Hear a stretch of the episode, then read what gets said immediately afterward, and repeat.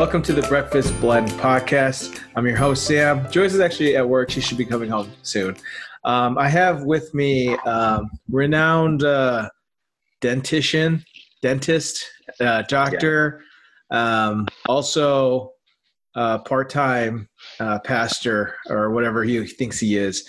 Uh, I have uh, what's your name, uh, Mister Mister Josh Lee? Is that is that is that correct? yeah, that's accurate. Yeah, Josh Daniel Lee. Yeah. Oh wow, did you- fantastic! I, I never really tell people my first name. I never tell I, people uh, my first name. I try to forget people's first name, so you know they don't get too close to me. Um, all right, we have Daniel here. Uh, I've known Daniel, man. I think I met you in San Diego like ten years ago. Bro, like 12. Like 12, almost on the dot. Yeah, yeah, yeah. You're right. Mhm.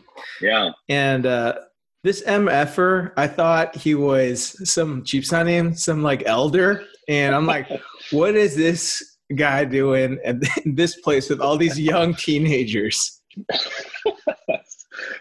Bro, I was 16. Yeah, I can't believe it. You're 16 going on 34. Um, yeah, I was shocked. I was shocked that I was older than you and had to re-question my life after seeing you. You know what? You you scared me. Like when I was 16 years old and seeing you, I, I I thought you had a dark past.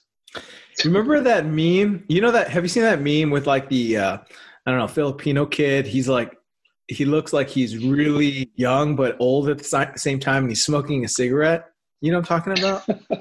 No, like I'm that's you. right now though. How can you be old and young at the same time? you invite me to this podcast after I, I basically beg you to let me on, and this is how you introduce me, you bastard.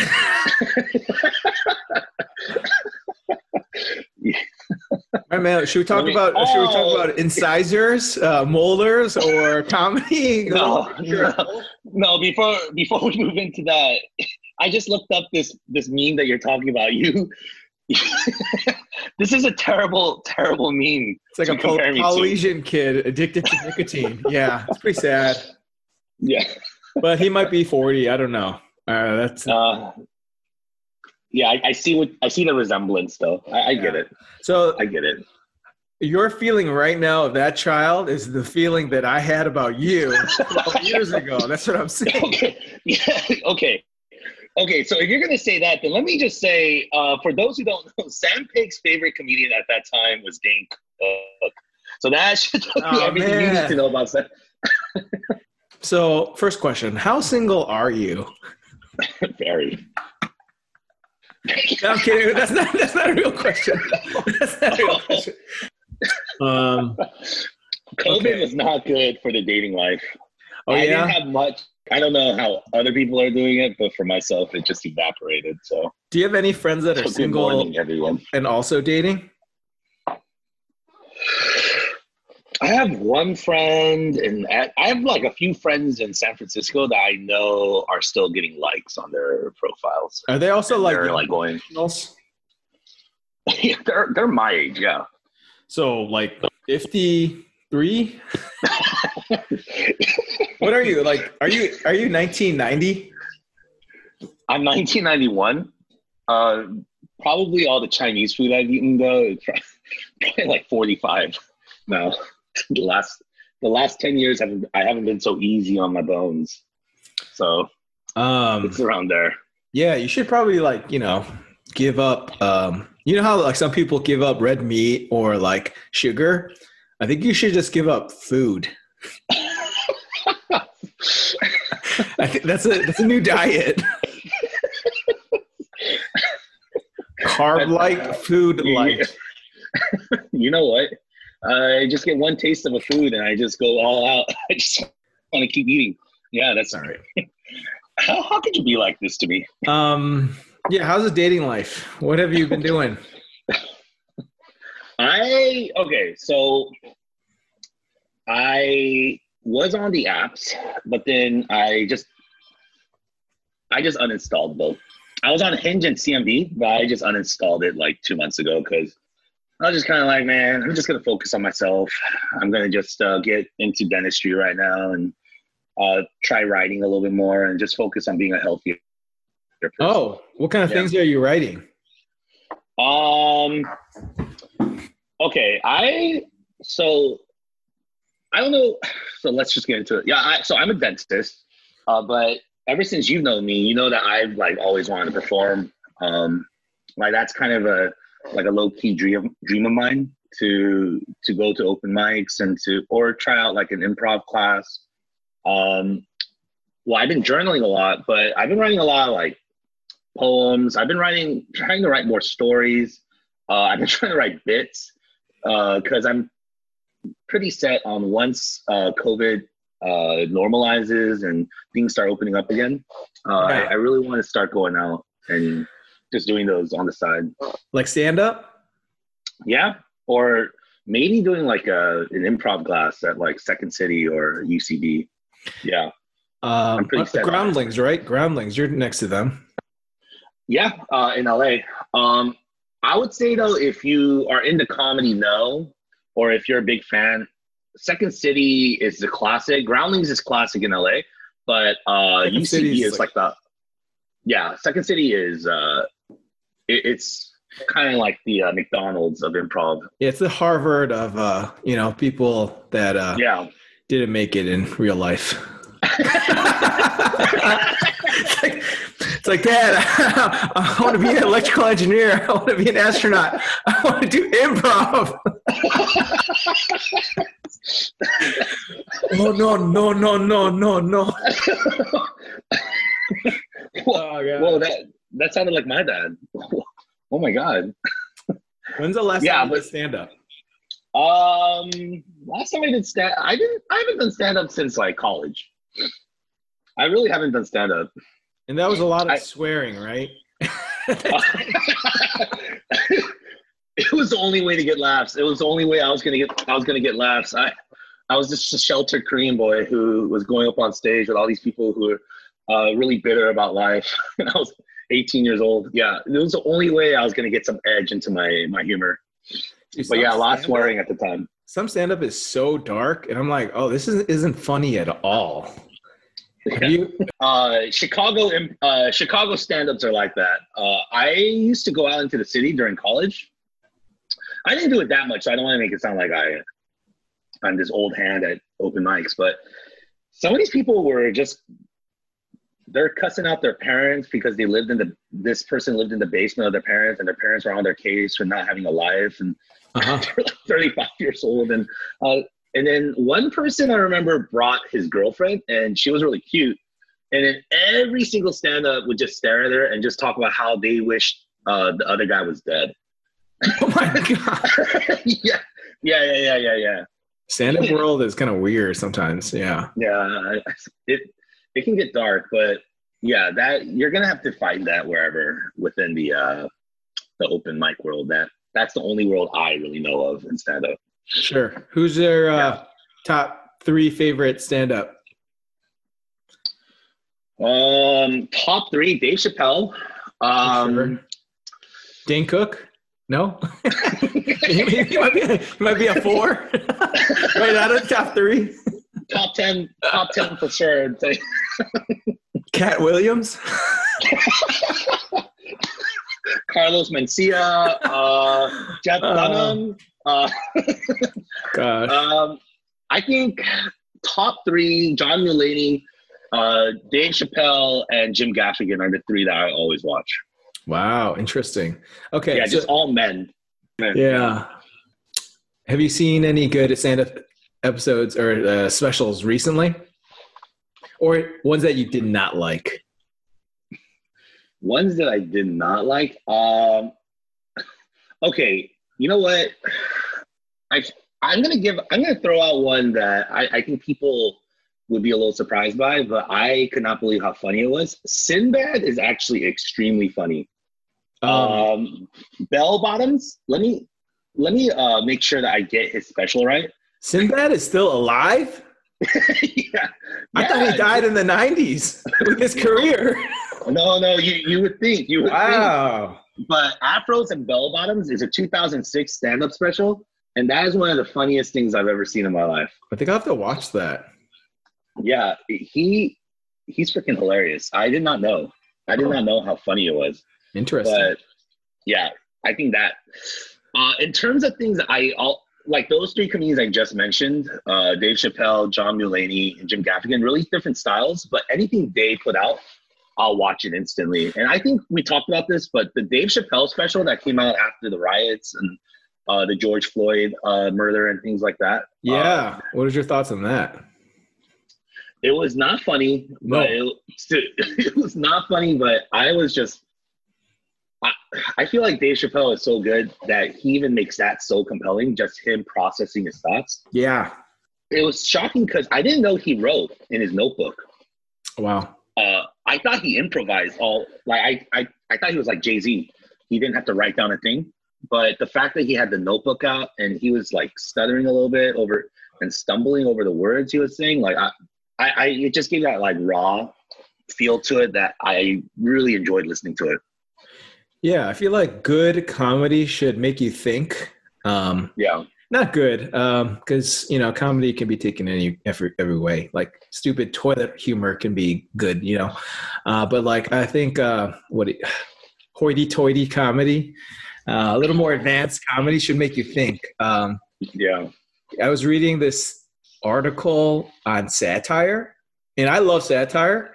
Uh, But they were saying how satire is is being used as like a medium to display a message, but satire in its entirety uh, flies over people's head, so it's ineffective. That's we, basically the uh, point of the article that satire was not effective in like conveying a message. It'll actually you know whatever you're satiring people will flock to whatever they believe in so like stephen colbert um Yeah. you, you it's obviously a satire it's like you know the colbert Yeah. report and then Yeah, yeah, yeah. have like republicans and also de- uh, you know liberals uh watch it and they'll both like it and they'll interpret it different ways Very differently. Yeah. isn't that yeah. crazy Yeah, that's interesting, right? Because I feel like you hear so many people defend uh, that kind of method of comedy, but to be honest, I, I don't know how how effective it is at changing a perspective. yeah Yeah, I don't think it's that effective.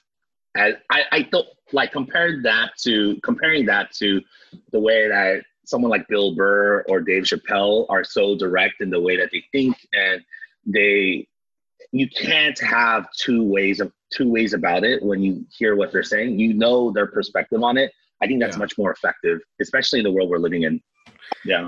Um, who's the who's that guy from the original Office? That British guy that Ricky Gervais. Ricky Gervais, yeah. Um, I heard him telling a joke. It was so interesting. Um, I want to hear your thoughts on it. So basically, you might have heard this before, but it's like a multi-layer joke. So this Jew is in heaven, and uh, he's looking at pictures of the Holocaust. Right? I'm not telling this joke like completely correct, uh, but the theme is there. And then uh, he Okay. laughs, right? And then God comes along. He's like, "What's so funny?" And the Jew's like, uh, "Nah, you had to be there." it's like that is like that is a very interesting joke, you know. Wait, he said this. When did he say this? Um, I forgot. I think he was talking to another comedian, and he just brought up that joke, and uh, it's just like interesting on so many levels, Yeah, yeah, right? It makes you think. yeah. Maybe it, it looks like it was in comedians in cars getting coffee. It might have been that one. I watch so Yeah. many things on Netflix now. Me too. Me too. Do you have Hulu? Hulu's best for TV shows. What am I, a millionaire? No. you gotta get on the resident money that I'm on. Yeah. I think what you make like uh, the hours that you work, you're like close to minimum wage or less as a resident. Uh, I work probably. I work every day, right? So I um, fifty to sixty, maybe seventy hours a day, a week. not, that not a sucks. Uh, I'm very grateful to have it, but yeah, it's, it's You don't have to lie to me, man. yeah, yeah, yeah, yeah. It's it's uh it's not the greatest situation, but you only got a year left, though, right? No, I got two. Years. Oh my! I've been in school for almost thirty years. Holy crap, man! Yeah, I know. I know. So you sacrificed your twenties and thirties. well, not my thirties. I'm still Uh, I'm still uh, 28 uh, chronologically. So you're not 28. yeah, I am. Uh oh, 91 and your birthday. oh, it hasn't passed yet. Okay. hmm hmm Oh my gosh. I know. Two weeks from now, my birthday. I Oh, know. really? Yeah, I mean, no, no one cares. That's true. That's true. Not- no, no one's listening to your podcast thinking what what's your guest birthday, but Yeah, you know who's listening to this? Chris One and Priscilla. oh man. oh, good. That's good. I, I'm Yeah. putting my brand out there. So if you wanna if you wanna talk trash about them, go ahead. Fair enough. Fair enough. So Wait, uh, Sam, Yeah. who are your who are your top three favorite comedians? uh so I don't I'm not in the comedy world as much as you got you definitely. John Mulaney is just like too old for me. You know what I'm talking about? His style. Yeah, yeah. Like um he should have been born in the, you know, forties. It's a very classic style. Yeah. Yeah. But you know, that kind of humor I don't find funny because I feel like you have to be super white to understand it. Some of it. You know? like his references, I'm like, I have no idea what he's talking about.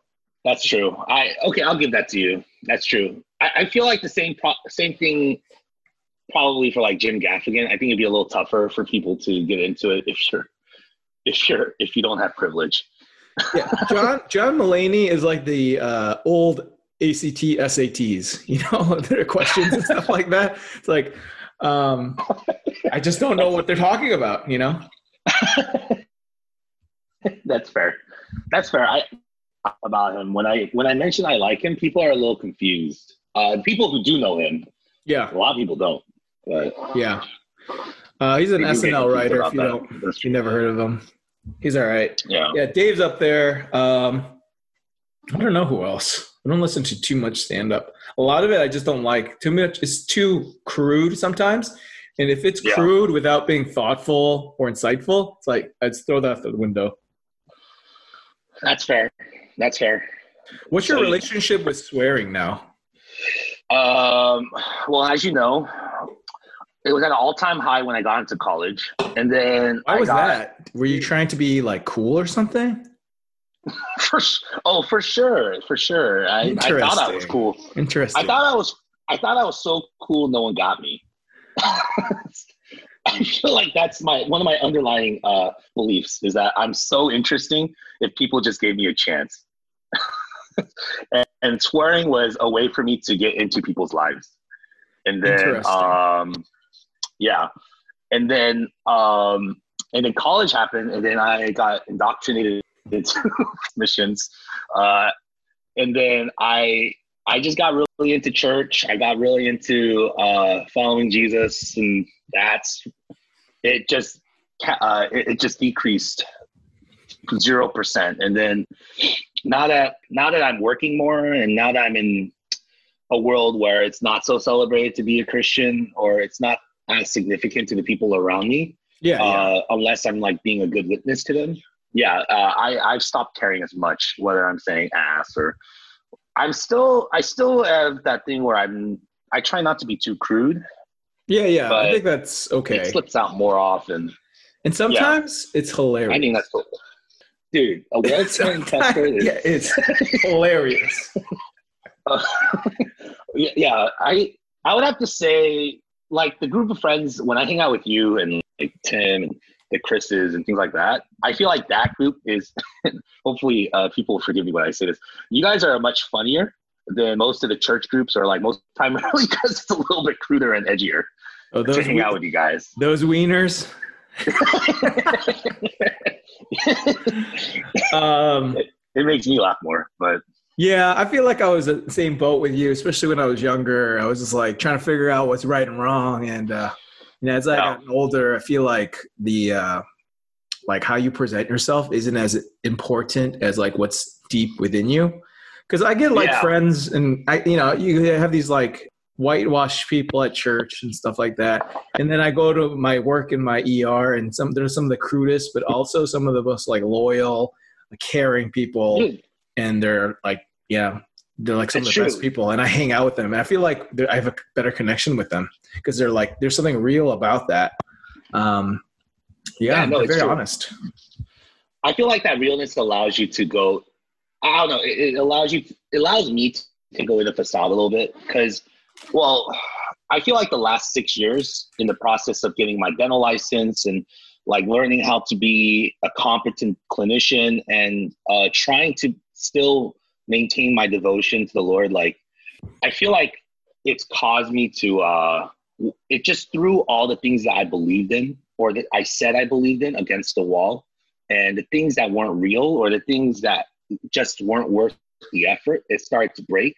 And Uh-huh. I, I just dropped that stuff. And then the things that were real, it stayed with me. And that's allowed me to be a lot more relatable, I think, and a lot. and since we're talking so much about comedy, a lot funnier, like with people outside of just my immediate friends. And um, no, I, I'm with you. I, I don't think it's quite so important if I if I don't say the F word or the B word or I, I think the intention and the the philo- the worldview underneath is way more important now than just maintaining that. Yeah, and on like a macro level, you wanted to do comedy, but it didn't fit into your specific Christian worldview at that time.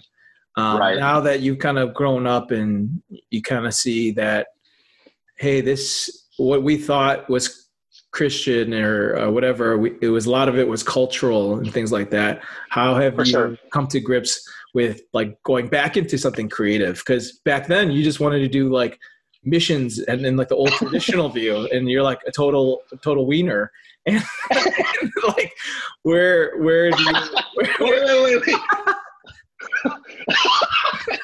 Wait, wait, wait, let's stop there for you're like a little wiener? you're like a little mormon missionary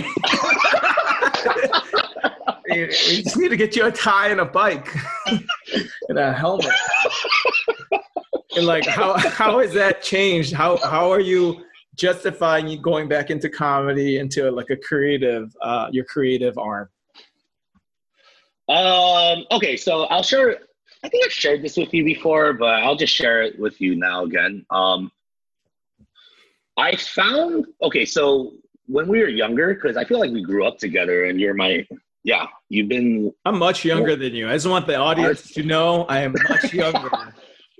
I don't think so. I don't think so. I I think the audience can tell by the voice, just just by our voices. I'm the more energetic, the more youthful person in this podcast, but You sound Um, like you, I Marlboro remember- man. Uh, I know. I got all the I got all the uh, the risks of smoking without actually smoking, without any of the fun.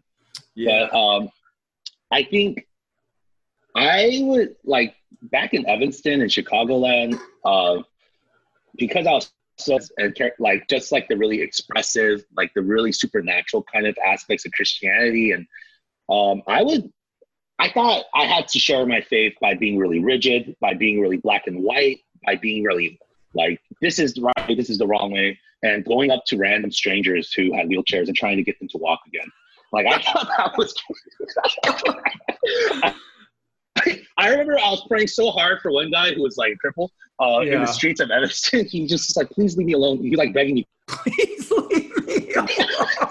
I was like, "I'll give you money." I'll give Yeah, give you money. Get away from me. and I feel like I feel like I see not to take shots at anyone, but I see that a lot. You know, still Yeah. among like the church that I, I I went to the last few years, and I see that a lot. Like, and I feel like that's what people think people want. But then when I was in dentistry, and just for everyone to know, I'm a good dentist now, but I almost failed out first year. But when I out. decided, uh, when I was going through that, and I was like, "Is do I even believe in God? Could, do I even believe that He has like? It seems like my life is just a joke to Him." Uh, at, it- I just remember when I was expressing that and when I was more real was when non Christians would come up to me and ask me why I was still joyful, like why I still was per, like why why did I keep enduring? And um, I think I made a lot of people laugh just how miserable my life was at that time. But that also led to really honest discussions because people, I found out people at that level, I'm sure you, you know this as well because you're in the healthcare field as I am. Um, people who have succeeded their whole lives to get into the medical field or into higher education, they're some of the most uh, they are they are some of the most sheltered and um, probably the most insecure people I've met. Uh, yeah, uh, and they can't ha- they can't handle failure. Whereas my whole life, well, at least like starting college to till now, like I failed a lot, and I found that that was how I evangelized the best, or I shared God's love the best by showing them like it's possible to be a failure and still have someone love you the way God does. And um, I find that being funny makes it a lot easier for people to receive that. And to be honest, there's a lot of things to make fun of this world, or to there's a lot of things that are, are messed up about this world that I think laughing about makes it easier to deal with. I think trauma is easier to deal with when you can laugh about it. I think uh, I think a lot of hypocrisies you see in the church, in government, in just people that you're friends with. I think it's I think it's much easier to deal with and to point out and to be open minded about if you're if you can be funny about it. And I think yeah, yeah, I I feel like that's where you that's what something you and I share. Um, to be honest, I feel like you're probably one of the funniest people I know. a lot of it is because you're a lot of it is very dark. I don't know if you know Sam. very very dark. Yeah,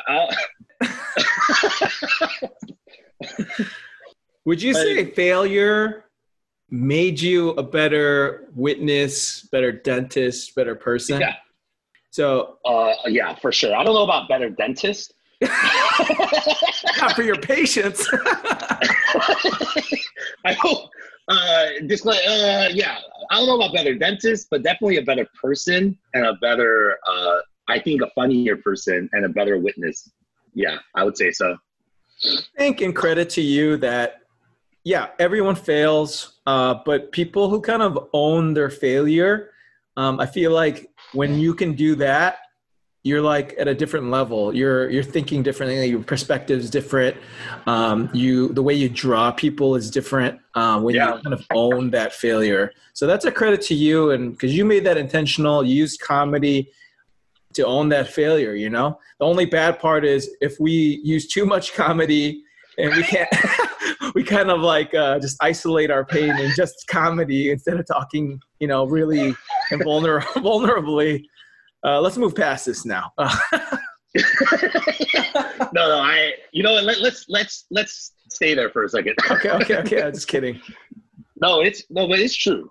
It, it's it's true. I think um i don't know what i'm saying it's true to but all of that is true. I think just people everyone fails. Like every like and everyone doesn't want to be a failure and everyone's scared of being a failure.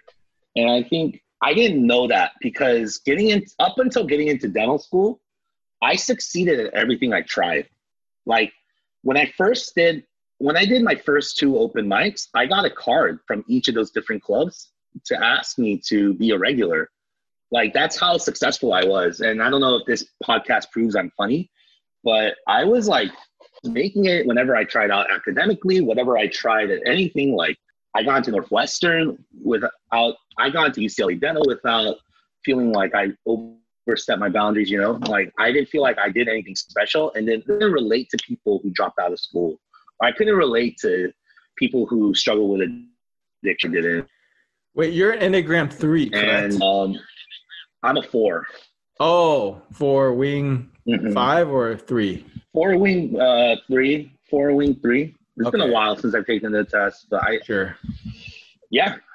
Um, yeah, but then once I learned what it meant to fail and to feel like I was going to get kicked out of school or what it meant to have my heart broken, because around that time someone uh, someone broke my heart like into pieces, and I, I didn't realize like all these different emotions.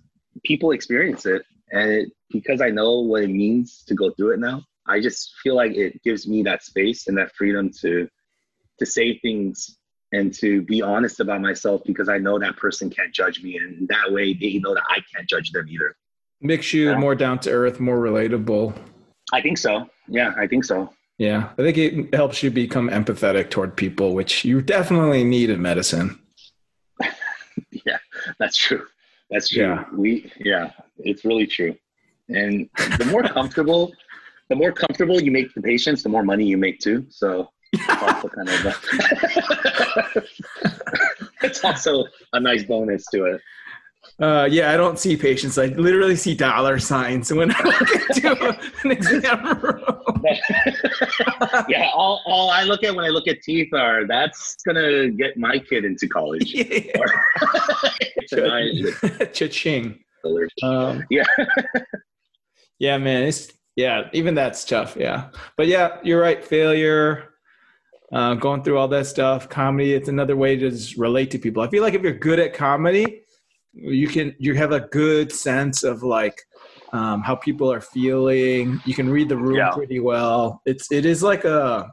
It's definitely a skill, you know, that Yeah. not, not everyone has. And if I feel like it's like you know, like those magicians that are there's like do random card tricks and stuff like that, and you're like, oh, it's so cool, but why did he have you know a bunch of scars in his pocket? You know, it's like, does you carry you carry a dove everywhere? But it's I like, never thought of it that way, but yeah, that's true. Why why do you why do you have a box? yeah, Why do you have that box? with comedy, it, it's really helpful in disarming.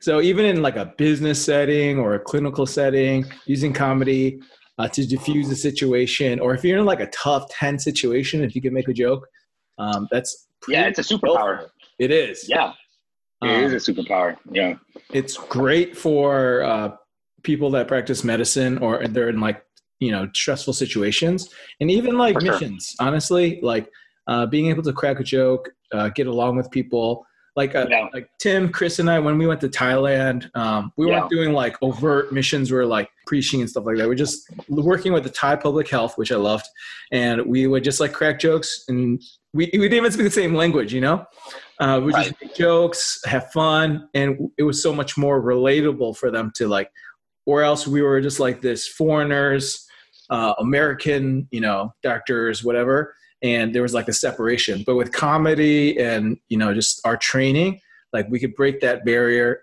cross culturally you know yeah. It's uh, dude, funny is funny, you know, and I, I agree with that wholeheartedly. Like, yeah, for sure. It's a it's this secret power that I feel like so many people want, but they just don't have enough self awareness to have. Like, I see someone who like I hate uh, puns. And when I see someone just throwing out puns over and over, to me that communicates you don't have that much emotional IQ. Like, wow You're tell kind- joyce that she loves puns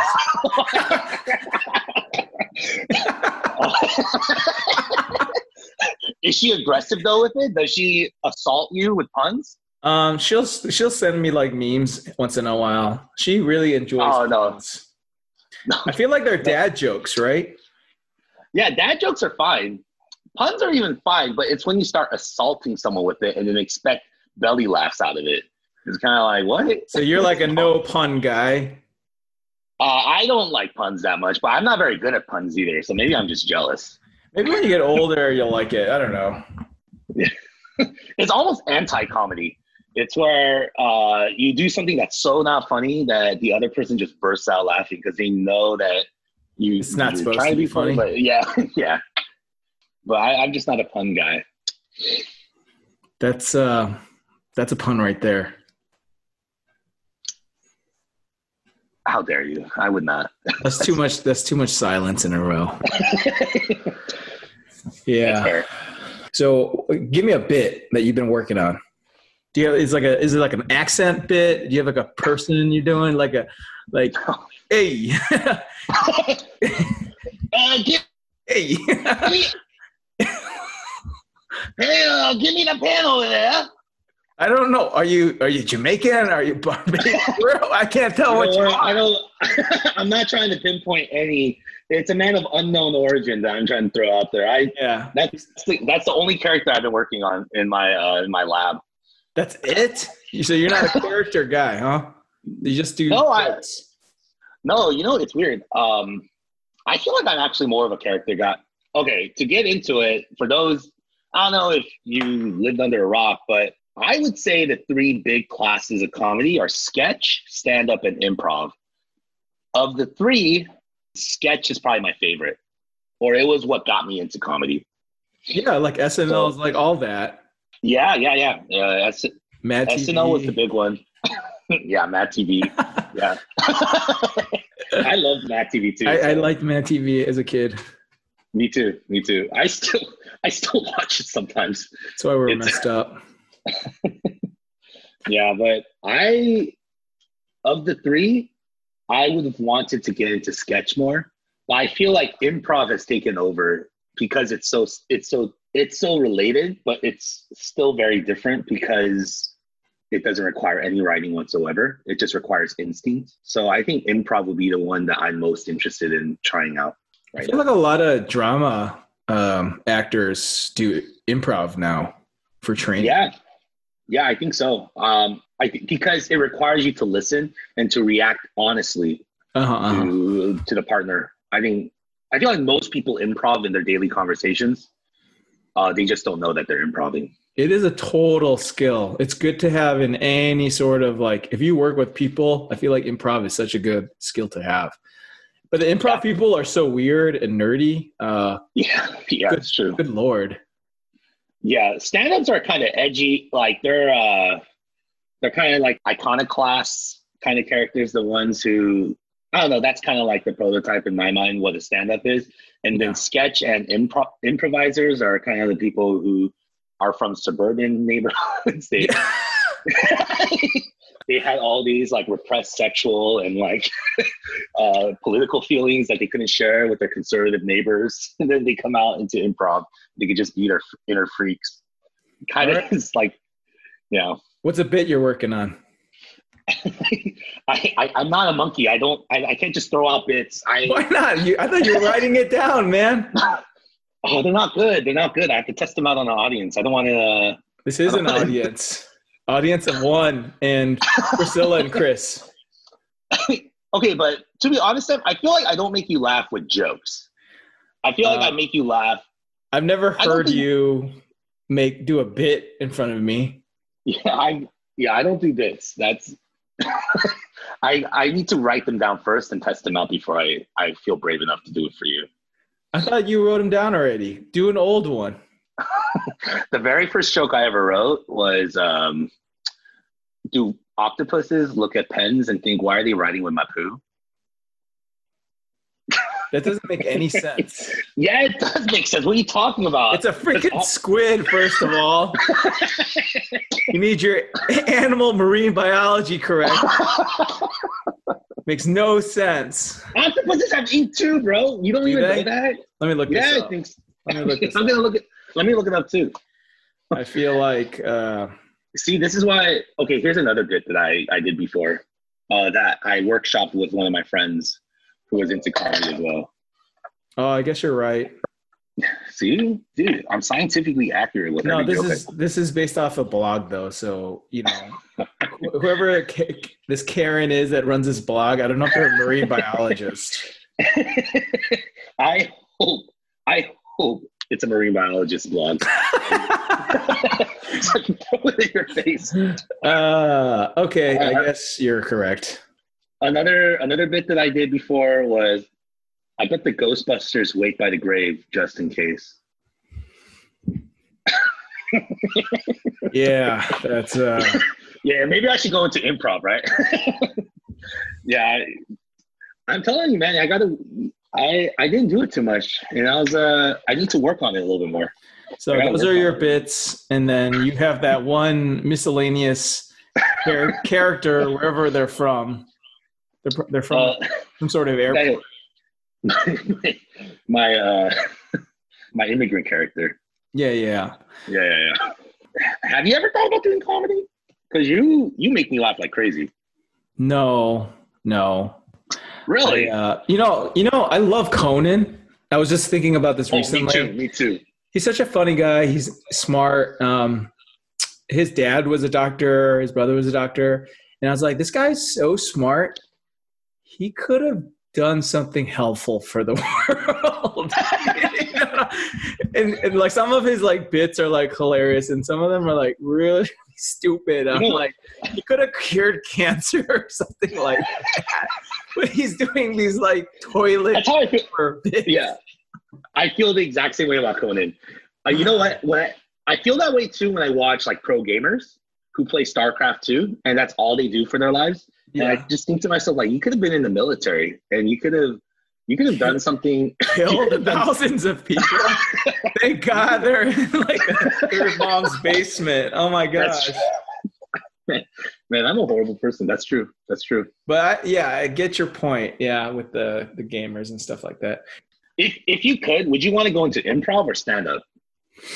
Um, you know what? I, I'm kind of cool with being in the background now in my life. I don't Okay. think being in the forefront is good. Um, okay, question: If you, Yeah. I, I just saw this in the news. This guy, you know, won the lottery and he shared it with his friend.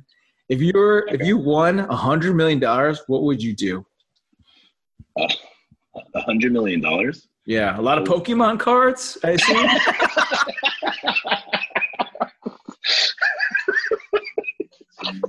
like ten percent Pokemon card. Ten percent tithe, ten percent Pokemon cards. Uh, I would I would instantly buy myself a stand up comedy career. I would just buy out every club to do uh, fifty. I would quit dentistry. I will tell you that much. If I had a hundred million dollars, I would Really? quit dentistry. You wouldn't even do it like once a week for fun. Wear like a Hawaiian shirt, Tommy Bahama shirt, and go take a, extract some molars. No, I might I might grow out a maybe I might grow out a ponytail and wear sandals just for that then. Uh no, I think I would practice dentistry to volunteer if that was the case. But I definitely if I had hundred million dollars, bro, I would damn. I would probably I don't know. I've been really into saving lately because I've half never would seen go to your debt. Yeah. that would go to your debt, your medical Yeah. school debt. Yeah, yeah, yeah, yeah. It'll go into that, and then the other half would. uh I, I would. I would just buy. I would buy like crazy things. I think, or I would. I, I don't know. I haven't thought about that. What would you buy? Um, you know, just clothes for orphans and uh, churches and That's- stuff. That's Um, the last thing. I, I Uh, made those. I made the hundred million off their backs. the lottery. Um, yeah, probably pay off like student debt for a lot of my friends and family. I thought Yeah. about this. Probably too much. You know, for uh, Chris's birthday, we got him a lotto, a couple lotto cards just for fun, and then we won. Oh, And then we won just a little bit, and then we use that to buy more cards. Then we win a little bit, and use that to buy more cards until we hit zero. We went through like I don't know, ten or fifteen like different lotto cards. only the state, the the government won in that regard. I think Thomas Jefferson said the lotto is a tax for the poor. Thomas I might Jefferson have, I, I might have just attributed it to some random founding father. I don't know if they had the lotto back then. Yeah, I was like, man, they were thinking about the lotto back in the 1700s. I feel like it was them. I have no idea. I don't know what they lottoed off. You know, like attack. I, I don't know what they did back then. I mean, I, I wouldn't. I don't know. I feel like if you dig into that, what they were, lo- what the lotto would win you back in the 1700s, Uh huh. I'd be scared to find out what what that means, what that looked like back in those days. Yeah, I I don't think it was Thomas Jefferson. That's a Yeah. weird, that's a weird guy to be saying that, but okay. Yeah, he's a very shady guy. Very, very uh complicated. Oh, you're guy. not. you're, he's not your hero. Uh, no, he's uh, he's not. I don't think about him too much. Okay. Can I tell you another person I think is a hero to a lot of people, but I think is almost a scam artist? Who? John F. John F. Kennedy. I, I don't know many was- people that like him actually. Oh, really? I feel like he was like he's the hero of uh, what uh, the '60s are for American government. I feel like he was the least interesting person in his family. I don't know why. Yeah, I feel like his brother and his sister are way more interesting, way more uh, heroic. I I'm just not a fan of JFK's. Interesting. Hot take. Hot take. and I'm sticking by it. Yeah. Such courage to talk, talk trash about the dead. Suck on this, JFK. I just think of Mayor Quimby. I don't really know much about JFK. he uh no, I I mean, he was just a figurehead, dude.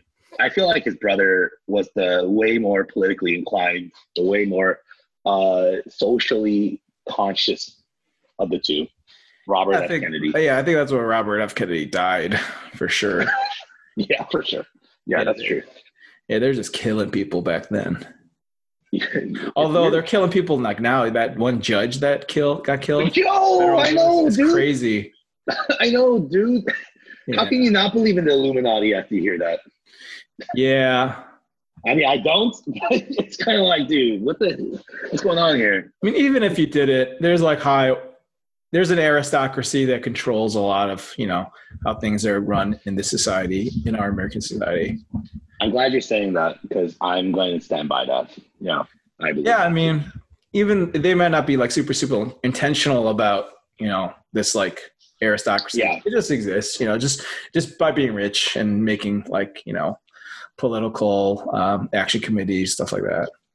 No, it's true. No, I I really believe it, and I feel I feel like it would just be so obvious if they if uh the partner of Jeffrey Epstein, Max, Maxwell? yeah, Maxwell was to commit suicide. Yeah, yeah, I feel like that would just be way too obvious at this point. yeah. There's some Yeah. shady business going on. I did not expect to talk about this. Yeah, But yeah. no. so dark, so dark. But yeah, dude. Yeah, those that's my hot take for the night. JFK was uh, a flash in the pan. Yeah, he was not. He was not it. His brother and sister, Eunice and Robert Kennedy, were better. You know, I've never heard of Eunice. She started the Special Olympics. She really pushed for a lot of the uh, uh, legislation to benefit um, special needs. Wow, is she Yeah. Korean? She's not. I don't know any other Eunices. I thought it was like only a Korean thing. Do you know a That's white. Eunice? I have no. no, I, I don't. I don't. I don't know It's any kinda- other Eunice except Koreans. That's that's true. I don't know any Georges. I don't know any Georges, and I don't know any Eunices outside of the Korean community. George? Yeah, I only George. Yeah. What about George Costanza? Jerry, Jerry.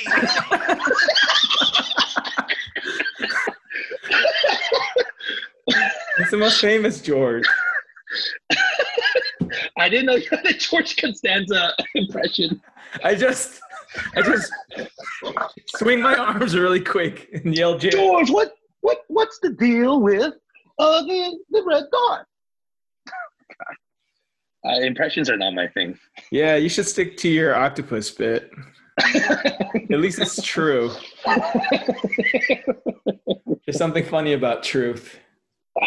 I'm I'm sweating. I'm trying to figure out what impressions I can throw out to like Um, Christopher Walken, go.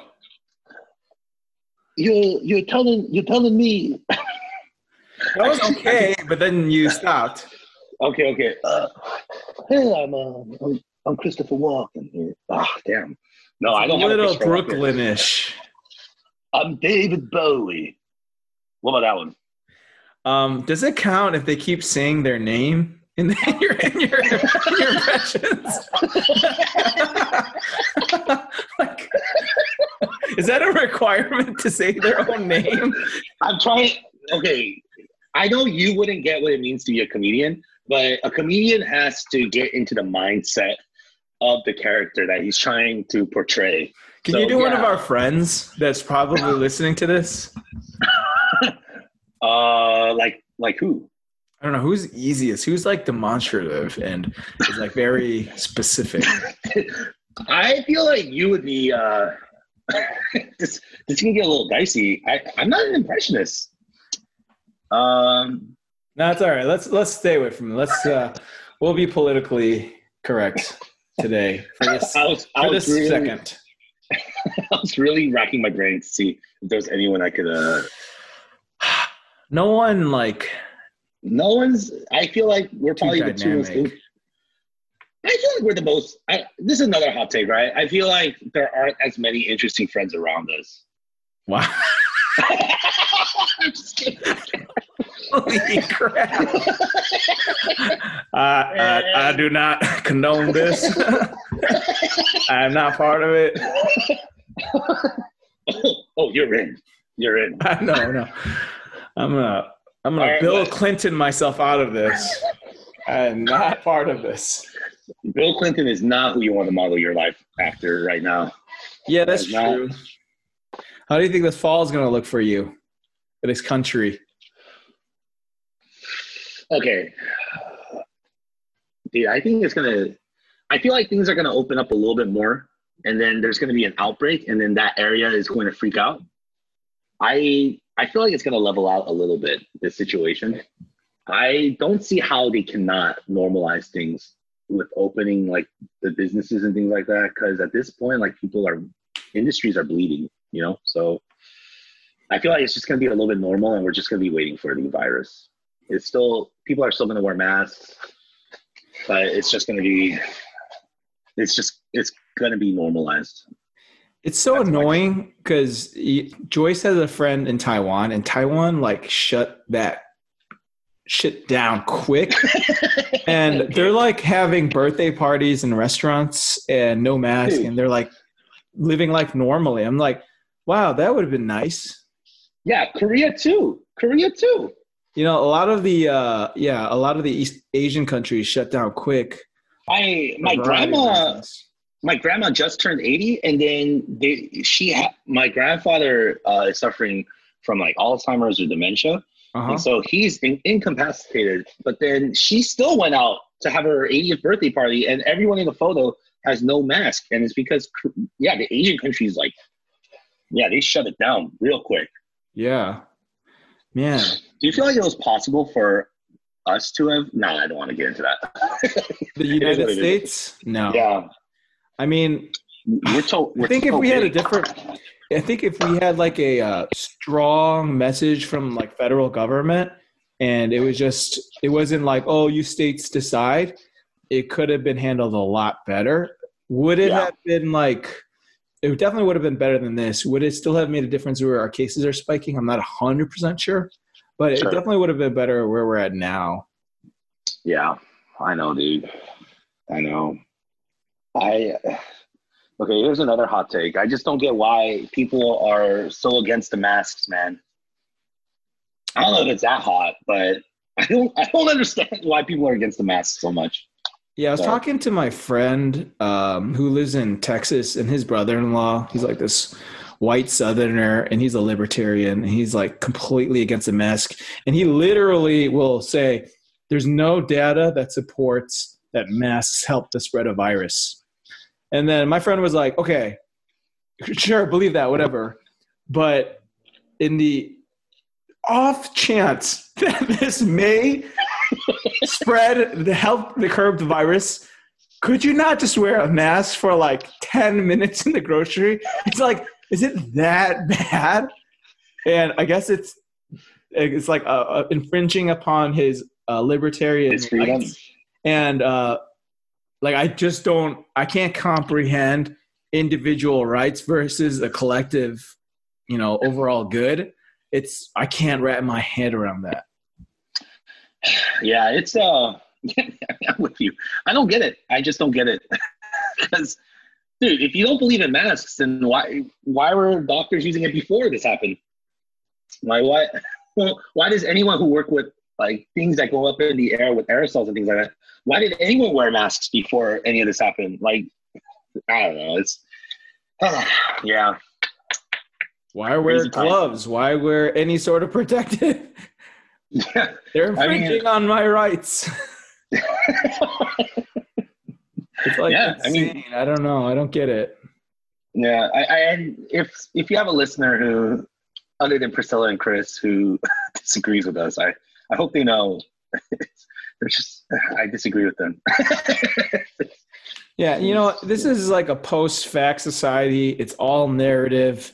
No matter if you think that your data supports your decision, you're just bending the data toward whatever you believe in, to be honest. So you have to look at this like I'm so glad I took statistics and stuff like that. And like I, I have like a I feel like I have like more of a critical eye. Um maybe because of my Enneagram and stuff like that. I just distrust everybody. so that and it's like like even when I go to Asia and I'm like, you know, like bartering for these like small goods, I'm like, is this is this person trying to rip me off? It's like or it's like a few pesos. it's like, why even care about that? Uh, I'm a freak, that's why. Um Were you always like that? Oh yeah, I hate getting taken advantage of. Car salesman, um, I don't trust. Uh, insurance, any sort of salesman, I just don't trust. Um, any phone call, robo, or anyone try to telemarketer, I just shut them. I'm like, I'm like rude as hell. I don't care. Just shut them off. yeah. Um, Fair enough. yeah so that actually has helped me have like a critical eye in looking at my own biases and my own um, beliefs um, and I, i'm so glad part of the reason that um, i'm glad that i didn't grow up too political is my parents weren't at all so they never um, Sure. instilled any sort of like agenda in me Yeah. I grew up just trying to figure it out on my own. Definitely culturally uh, Christian and Korean American also uh, affected Yeah. like, my worldviews and stuff, but it, it, it was like very detached. I kind of had to made it myself. Yeah. Yeah. I yeah, it's interesting. I was not that's interesting. Yeah, because I also grew up like that too, you know. Politics was not so important as like what was going on with the family unit and what was going on with our like immediate surroundings. So I I don't think even now I'm as political as other people. Uh, but I feel like you cannot avoid it at this point, right? Like you just you just can't. Yeah. You Um, like walk on the street, you drive, it's all, everything's political. Every, that's politics, you know? Yeah, I know. Yeah, that's true. The sports became political. It's which was the whole point of. I feel like that was the whole point of sports was to be an escape for the for the world because it was so crappy to live in this world. now it's you, you can't tell the difference, which is No. I don't know. It's good and bad. But I okay. Can I tell you something though, Sam? I feel like that particular attitude of yours that you don't trust authority and I think that's what makes you funny, though. to tie it to the theme of this, like what what we've agreed upon talk about, like for me, like when I, I I don't know how to make you uncomfortable, but what makes you so funny to me? What I think people would agree with me on this is like, I feel like you're so good at pointing out incorrect thinking or things that you disagree with. You're so quick to call out that and then to I don't know, you're I don't know, that's something that makes me laugh a lot when I talk to you. It's probably because it annoys Like- me. When you're speaking to me like when I'm. And then to be honest, it resonates in me because it annoys me too. and then I, I can identify with that. And that makes me laugh like crazy. Yeah, man. Whereas I feel like a lot of the friends that we grew up in, or I don't know what it is about Christian culture, at least the way we've grown up, but I feel like people don't feel the, the freedom to do that. And so a lot of the people that I know in church, they're really milk toast because of that. no they're boring, toast. is what I'm saying. Oh, oh, oh. They're milk, yeah, milk, milk toast. They, yeah. you could put water on them and they'll dissolve. Like, uh, and yeah, they can be pretty squarish. Yeah. I don't know what it is because I feel like as a Christian, one of the things I'm finding more freedom in and more joy in growing up is I can be myself and I know that God still loves me. You know, Yeah, like yeah. obviously there are ways I need to grow, things I cannot compromise on, but I have like I've been given the freedom to be myself. And I think that's what makes it interesting. And that like I feel like if anything, that should allow you to be your inner freak a little not, you know, you can't just flash anyone or Good lord. sex. you can't just you can't just yeah, I, I'm not saying that's what my inner freak is, but uh, This is a Christian podcast. Oh my lord. I, I'm just, I, I just, uh, that's just how I Um, feel about it. Yeah, I think with uh it's kind of it's so nuanced. It's not black and white for sure. And like Yeah, how we should be and what what it, what is cultural, what isn't. Um, so even like missions and stuff like that, I'll probably do a podcast on missions, but uh, sure. the, it's changing now. It's not like what it used to be, and uh, you know, you'd have to be like this upright citizen. Um, you have to your theology had to be perfect. Uh, you had to go to a Yeah, far village or whatever and uh, have them adopt to you you as much as possible um, your christianity. That's that was the whole goal right? So then yeah you teach them english uh, you teach them very western theology. But now it's it's starting to change a lot um, yeah, even like marketplace missions like like us like yeah we can work in a regular clinic we can work at a hospital and that is our quote unquote ministry. And when i go to work i, I really care about the people i work with. I i'm not trying to um, evangelize like it's converting them for the sake of like the purpose for the sake of doing that. I'm just trying to care about them and be a decent human um, for sure. And if they ask me about my life and why i go on these trips then i'll, I'll share for sure Yeah, dude. And I feel like that approach, I do something similar. I don't know if I'm as intentional all the time, but I feel like that approach has allowed for a greater, it, it allows for a more open minded and a more like, whoa, open minded response from the person listening to you. Right? I get a lot of times like, oh, I didn't know, like, I didn't know Christians could be like that, or I didn't know, I, I didn't realize like that's what Jesus was about and things like that. Like, I have a friend. I don't know why I keep. Uh, I have a friend uh, from high school who uh, she. I maintained this friendship with her, and the thing that connected us in high school was that we loved like these alternative comedy things. And she was this really cool girl that I had a crush on my freshman year, and she just ended up being a really dope person. And now she, this, uh, keep your kids out of this, folks, but she is the founder of this like engineering company that creates like cancer detecting like sex positive vibrators. Yes. whoa She lives in yeah, yeah, yeah, yeah. So she that is not uh the Christian track, you know? That's not what you would consider typical like I don't even think you would consider that like a typical track for anyone. yeah uh, yeah for right. sure But I still share the gospel with her and I still talk about I still talk like I I remember like she would say like you're one of the few friends I still keep in touch with from high school and like it's because like you say happy birthday to me. Um it's because like we can still talk about these kind of things and you know i disagree with some of the things that maybe she, she has in her life but yeah. I think the fact that i'm funny and the fact that i've shown that i care has allowed me to be a better witness than me just being like hey uh so and so you're you're going you're going to hell or you're you're going to do this you're doing this terrible thing yeah trying to detect cancer while pleasing yourself. um How dare you? yeah sex and christianity that's a whole different topic Yeah, yeah, yeah. yeah. We, we, we, I'm not the guy you want for that talk, but just, yeah it's so I like- interesting um yeah. so there's this uh i was like learning about this last year. So there's like this uh is a podcast. It was a malcolm gladwell podcast basically about the jesuits. And pope francis is a jesuit. He comes from that school of thought. So the jesuits were formed like you know hundreds of years ago. The normal Roman Roman Catholic Church was not very good at missions because they're very strict in um, how people could preach, how people can do missions and stuff like that.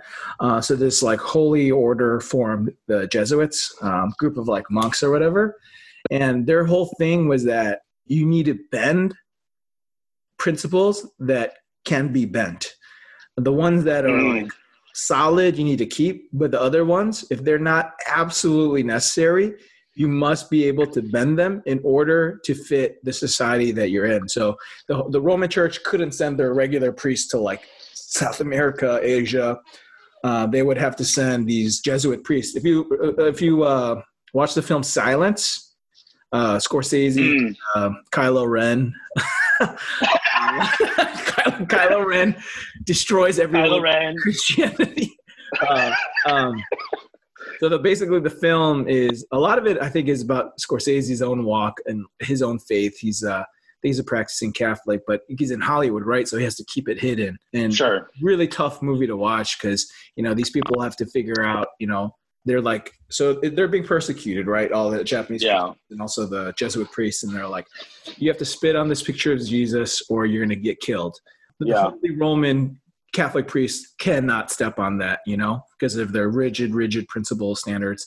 The Jesuit priests, it's not easy for them. One of them does, and Scorsese kind of like uh, goes throughout the film of persecution, loneliness, trying to figure out what's right and wrong. It's a beautiful film, but the Jesuits were like keen on that kind of principle. I think we need to have a Jesuit. I I don't know everything about the Jesuits. They might have done some, some shady things. I don't know. But in, that mold, um, I feel like we need to have a Jesuit mindset when it comes to missions. Because if you if you want to do church things and be a pastor, that's great. Yeah. But if you want to do like evangelism, you need to have like a Jesuit mindset. Um, and in this day and age, I agree. If you go to like Asia or Middle East, can't do the stuff that you did, you know, back in the day. You're gonna get someone killed. You're gonna get killed. It's it's uh, Yeah.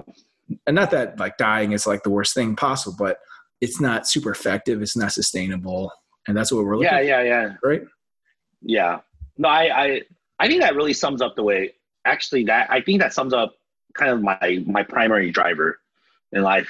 Um, yeah, I think the essential there is some black and white, and you have to keep those black and white. But dude, interacting with people and just like all the issues that come up in this world, like it's all gray, and you can't deal with it like it's black and white. Like you have to confront it as if it's gray. I don't know. I feel like that's made life more enjoyable and a lot more effective. Yeah. Like acknowledging it's gray and then navigating it through conversation and by trying to be a decent person to the people you work with, trying to be a decent person to your family and to the friends that you've grown up with, you know? I feel like that's and that's required at least me to you know that cussing question we had earlier like to be a lot more lenient on that to be a lot more lenient on people who uh, don't live the way that i think they should which is like getting a college degree or uh, being successful and hardworking or being funny like i used to judge non-funny people so much How? i thought there's i would just especially if they try to be funny and they're not funny i would just Yeah. think you're so bad at this you're so bad at like you're such a you're so dumb like you're you're so bad at this I sent you the podcast And- uh, about. oh yeah, uh, yeah i just got it yeah, Mhm. Jesuits and stuff. yeah but just to finish what i'm saying i just i to be more forgiving you know Yeah, even not even in uh, external, but like a lot of it is internal with you. yeah for sure All right, I'm gonna close this. Do you recommend any uh, books or podcasts or articles or Netflix shows? Could be about anything to the audience. About comedy Uh, anything, anything that you've been found super interesting. Okay. Do you want me like a? Mm, I think these are the first two things that came to mind. Uh, just to keep with the theme, if you want to know, I think being funny is a skill actually. So I recommend this video called Charisma on Command. It's on YouTube. Charisma on Command, and there is a video about Conan O'Brien because I actually, if you had asked me who my favorite comedian was, I would have said Conan O'Brien. Yeah, he's hilarious. Yeah, he is. He is. And Charisma on Command really breaks down why he's hilarious. And I feel like I think people think you can't be funny, but you can be funny. You just have to know the social like techniques in order to do so. And Yeah. this particular video, Conan O'Brien, how to be witty, I'll send it to you. But not saying that you yeah it's probably one of the best videos i've ever seen about this and the last thing i'll recommend that's not i've really been getting into like philosophy no, i'm not i'm not like an expert but this podcast called philosophize this is a really good podcast i've been listening to I've heard of that. Who uh who's the host? stephen west stephen west Is that Kanye's brother? no. It's- no no it's not kanye's brother oh man kanye needs help though right Yeah, that guy's insane right now.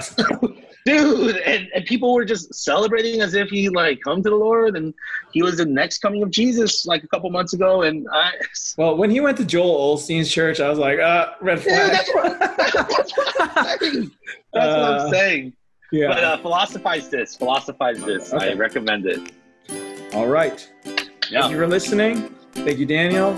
And uh, hope you have a good week.